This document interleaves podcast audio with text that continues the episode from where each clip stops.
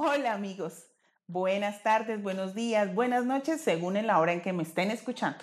Mi nombre es Darlene y el día de hoy les traigo un tema que nos importa a todos porque es un, un tema cual vamos a hablar sobre algo que todos usamos todos los días y es la comunicación. Pero esta vez lo vamos a plantear desde los afectos, comunicación efectiva desde el afecto. La comunicación es una habilidad que nos importa a todos, pues media en las relaciones que tenemos con los demás. ¿Listo? Cuando digo que es una habilidad, nos da un plus y es que la podemos entrenar. Así como entrenamos las piernas, hacemos sentadillas y abdominales para que se desarrolle ese músculo, la habilidad de la comunicación se mejora entrenándola.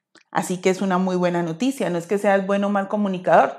De pronto nos falta entrenar y de eso vamos a hablar hoy al entrenar esa, habilidad de comunicación, dentro de esa misma habilidad hay otras habilidades de las que vamos a cerrar, con las que vamos a cerrar el tema.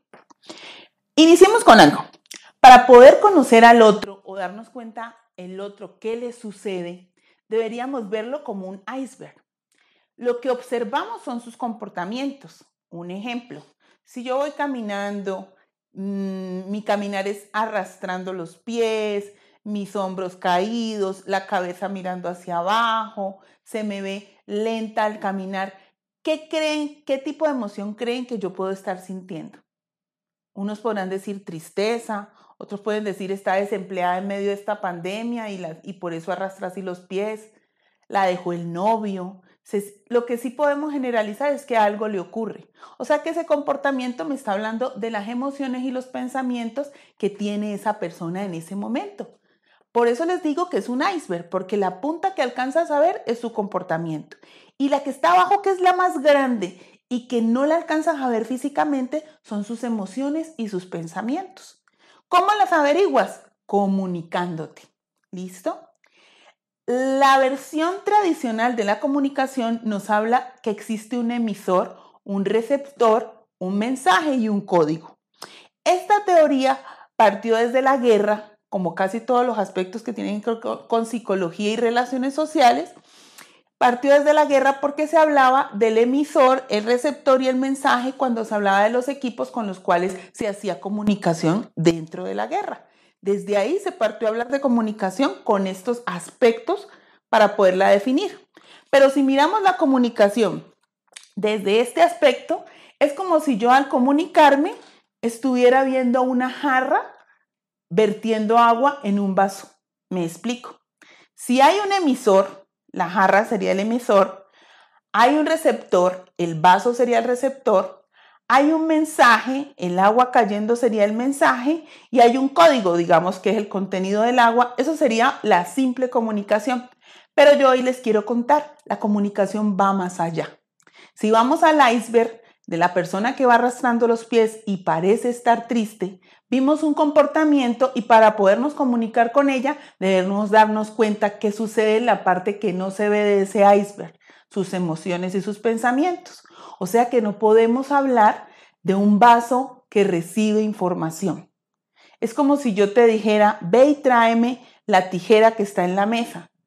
Tú no me entiendes de qué tijera te estoy hablando, yo ya doy por hecho que tú entendiste cuál tijera era, tú te vas con esa información que te doy y tú vas y consigues cualquier tijera. Cuando me la traes, ya me toca explicarte que esa no era, que es la tijera verde con rombos azules que sirve para cortar papel.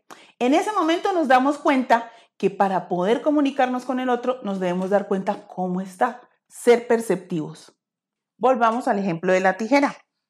Cuando yo te doy la información de que ve por la tijera que está sobre la mesa, y no percibo si tú fuiste capaz de entender el mensaje que te entregué, entonces estoy actuando como emisor, receptor, mensaje y código, ¿sí? Ahí estamos correctos. Pero si yo volteo y veo tu cara de confusión que me dice cuál tijera o para qué necesita la tijera o en dónde está la tijera, entonces me voy a dar cuenta, percibiendo los gestos de otros, su comunicación no verbal, me voy a dar cuenta que no me entendiste. Pero si la información te la doy dando por hecho de que tú sabes cuál es la tijera que necesito, para qué la necesito y dónde está, entonces voy a partir del hecho de que entendiste, el mensaje va a estar mal entregado y cuando traigas la tijera, esa no va a ser la herramienta que yo requiero. Partamos del hecho de que si te observo y me doy cuenta que tuviste una cara de confusión o con tu cuerpo me dijiste, ¿cuál tijera? O de una vez me dijiste, ¿la tijera?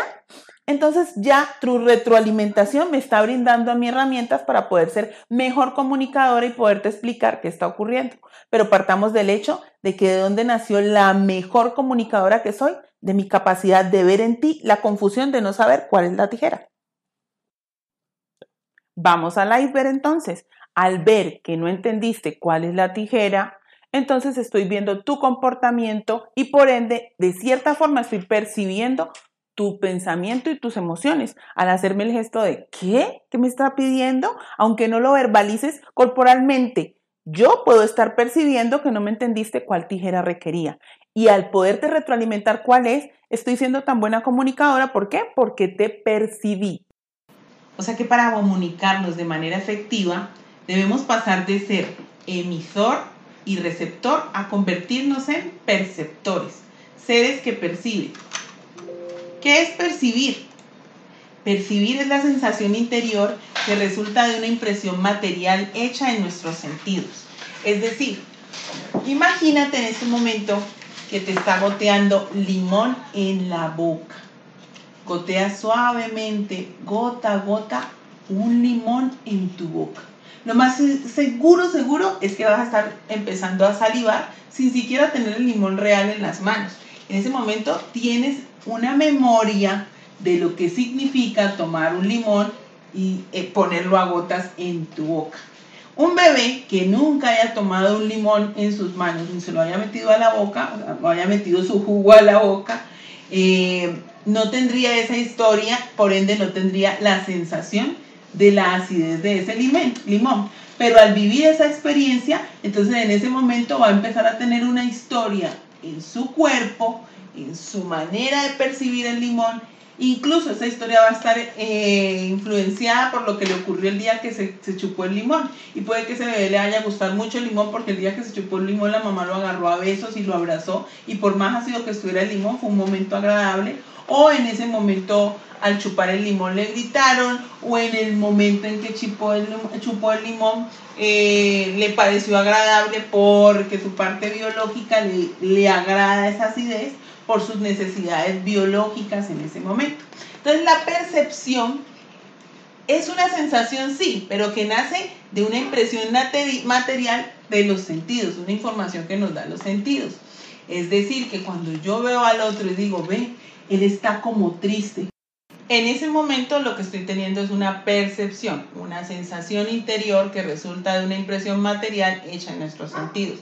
Lo veo, mis sentidos lo ven, y no solo mis ojos, la temperatura de ese otro está baja, el color de su piel muestra que está bajo de energía, eh, la ropa que se puso habla de que está oscuro, de que se siente triste. Y todos esos rasgos que los percibo con mis sentidos me dan la sensación de que está triste.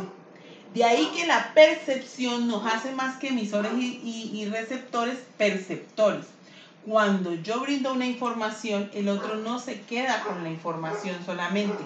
También me está respondiendo de alguna manera si recibió de buena manera o no la información. Otra de las herramientas dentro de la comunicación es la empatía. Y partamos del hecho de que la empatía es un proceso cognitivo y también se entrena, ¿sí? Así como la percepción. Y esa empatía es la compresión intelectual de los sentidos del otro, por lo tanto incluye los fenómenos afectivos de simpatía y antipatía y los juicios morales. Entonces, esa empatía es como dicen muy popularmente, es ponerse en el lugar del otro. Ah, claro, ponerse en el lugar del otro o ponerse en los zapatos del otro no significa irse con esos zapatos puestos. Significa poder sentir en el otro lo que está sintiendo. Lo diremos, pongamos un ejemplo dentro del proceso laboral el mejor líder es un líder que es capaz de percibir a su gente y ser empático con su gente. Porque sabe que su gente es la que lo tiene como líder. esas personas son las que le van a dar las herramientas para poder tomar decisiones. Y al ser empático y perceptivo, es capaz de saber quién es bueno para hacer una labor, quién puede liderar eh, al grupo, quién puede coordinar, quién puede hacer unas tareas operativas y quién puede administrar. Entonces, la empatía y la capacidad de percibir al otro son herramientas necesarias para poder ser muy buenos comunicadores. Cuando empatizo, cuando me pongo en el lugar del otro, sin llegar a ser el otro, entonces me convierto en una persona comprensiva, afectiva, que soy capaz de ver que el otro tiene una necesidad de que lo escuche, de que le llame la atención, que le explique o que lo eduque. Como lo dijimos, estas herramientas son entrenables, entonces una de las estrategias para desarrollar la empatía es escuchar con la mente abierta y sin prejuicios. Tener la capacidad de ver al otro como una persona que tiene su propia historia, sus propias necesidades y no dejarlas contaminar con mis prejuicios o la manera en que veo las cosas, sino ser abierto escuchándolo desde su realidad y no desde la mía. Lo otro es desarrollar la habilidad de descubrir, reconocer y recompensar las cualidades y los logros de los demás. Haz el ejercicio periódicamente de decirle al otro que le queda bonita la ropa, que es una buena persona, hablar bien de ese otro frente a él. Eso desarrolla tu empatía. Esto tiene que ver con la capacidad de ver al otro como un ser humano. Y otra de nuestras habilidades o herramientas para una comunicación efectiva y dentro de lo afectivo es la gestión de las emociones desde la asertividad. Ser asertivo es un comportamiento, no una característica de la, de la personalidad. Y nace del respeto a sí mismo y a los demás. Y se entrena en el autoconocimiento, aprendiendo a gestionar las creencias irracionales propias. Vamos a ver qué es una creencia irracional. Una creencia irracional son creencias rígidas, dogmáticas, enfermizas de cierta forma, que se adaptan mal a la mayoría de los obstáculos que se interponen en nuestros objetivos. Son demandas y obligaciones imperiosas por tener la razón de cierta forma. Entonces, cuando hablamos de esa asertividad, estamos hablando de la capacidad que tenemos de gestionar nuestras emociones para entender a los otros. Ah, esta niña no me gusta su look, pero debo escucharla como un ser humano y no estar prestando atención solo al look porque lo que ella comunica algo me debe estar me debe estar enseñando. En ese momento que hago ese insight o ese darme cuenta, estoy gestionando mis emociones para eliminar mis creencias irracionales, mis dogmas, mis paradigmas y poder ver al otro como un ser humano que necesita ser escuchado. Y si necesito interactuar con ese otro, pues debo verlo como un ser humano, no como un objeto vestido con la falda que a mí no me gusta o uno, un objeto que tiene un color de piel que a mí no me agrada. Debo ver al otro como el otro humano que quiero escuchar desde el afecto. Y para eso debo gestionar mi capacidad de poder negociar con mis miedos, mis irracionalidades, mis dogmas, mis temores. Claves para poder tener una comunicación efectiva pregunte, siempre pregunte. Si no está seguro con respecto a lo que le han comunicado, pregunte nuevamente. De tal manera que el otro perciba que a usted le interesa lo que le está comunicando y a usted le quede claro qué es lo que el otro le quiere informar. Otra clave es escuchar de forma activa. Cuando escuchamos de forma activa, estamos manejando el aquí y el ahora. Si usted no es bueno para comunicarse o para escuchar al otro, no lo haga. Dígale al otro en este momento, no puedo hablar contigo. Escuchar de forma activa requiere de nosotros poder estar aquí y ahora con el otro, prestarle atención a todo lo que requiere, porque como lo dijimos desde el principio, más que emisores y receptores, somos perceptores. Y para percibir hay que ser activo en el, en el hecho de poder observar, ver al otro, escucharlo, no solo desde lo verbal, sino desde lo no verbal. Empatizar es el eje afectivo de la comunicación. ¿Y por qué afectivo? Porque te permite sentir al otro desde sus necesidades. Y cuando eres capaz de leer las necesidades del otro, eres capaz de darte cuenta de lo que está dicho y lo que no se dijo. Y eso te da herramientas para poder tomar decisiones, para poder negociar, para poder estar con ese otro de tal manera que el otro se sienta comprendido. Y no hay mejor herramienta que poder hacer sentir al otro que es escuchado y es comprendido. Resumir y sintetizar. Siempre, además de preguntar, trata de hacer el ejercicio de ser espejo de lo que el otro dijo. Tú me quisiste decir qué y descríbalo de la manera en que usted lo percibió, lo escuchó y cómo lo sintió. Así el otro va a poderle confirmar o darle la negativa frente a lo que usted ya entendió. Eso lo va a hacer más fuerte en el proceso de poder entender al otro porque va a poder tener claro que lo que usted percibió y empatizó lo pudo entender de forma asertiva al confirmar que así es, que lo que en realidad sí se, necesitaba era esa tijera. Volvamos a esa persona que describimos al principio, que arrastraba los pies, que estaba con la cabeza agacha, los hombros recaídos y caminaba lento. La primera percepción que tuvimos era que estaba triste. Lo correcto es, además de percibirlo, ir y consultarle qué le ocurre.